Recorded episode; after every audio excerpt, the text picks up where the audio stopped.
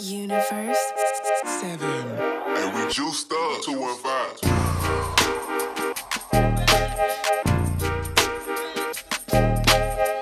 Facts.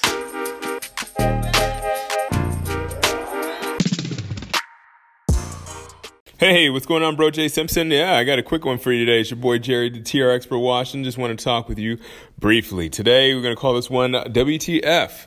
Not what you think it stands for, right? Uh, WTF in this instance stands for wow, that's fun. You know, like uh, the reason why I wanted to say that is because a lot of times, like with life, you might run into obstacles, you might run into things that are just like uh, causing you some uh, distress. But at the end of the day, it's all about perspective. You know, like WTF. Yeah, one way you might think of it as like what the, you know, but the other way you might think about it as, wow, that's fun.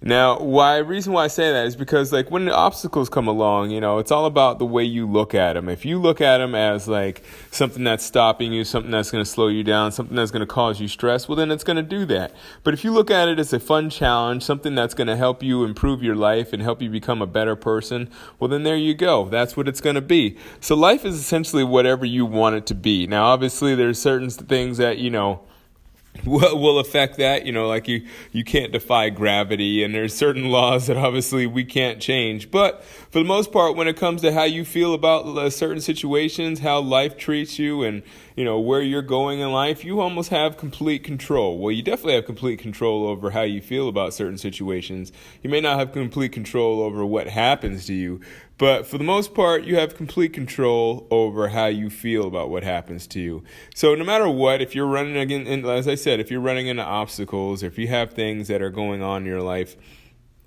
just you know keep uh, stay positive. Just keep working at it because if you think about it, like worrying about it is really not going to change the situation at all. Making you you know, stressed out about a certain situation is not going to make the situation disappear and it's not going to make it uh, go away any faster. The only way you're going to have it go away is if you really just get to it. Now, obviously, it's not that, it's hard to get to something if you are like not motivated to do it. So that's why I say consider that instead of having your obstacles cause you stress and make you feel some type of way. Just think about life as in, uh, uh, think about those obstacles as, as I said, fun challenges that offer you opportunities for growth. So that's what I got for you today. Just like I said, a real quick episode for you today. Just uh, wanted to drop this little bit of info on you. I'll, I'll give you a little bit more tomorrow, but uh, we're going to call it a day. And I do appreciate you listening. Don't forget to subscribe to this podcast. And as always, keep good company.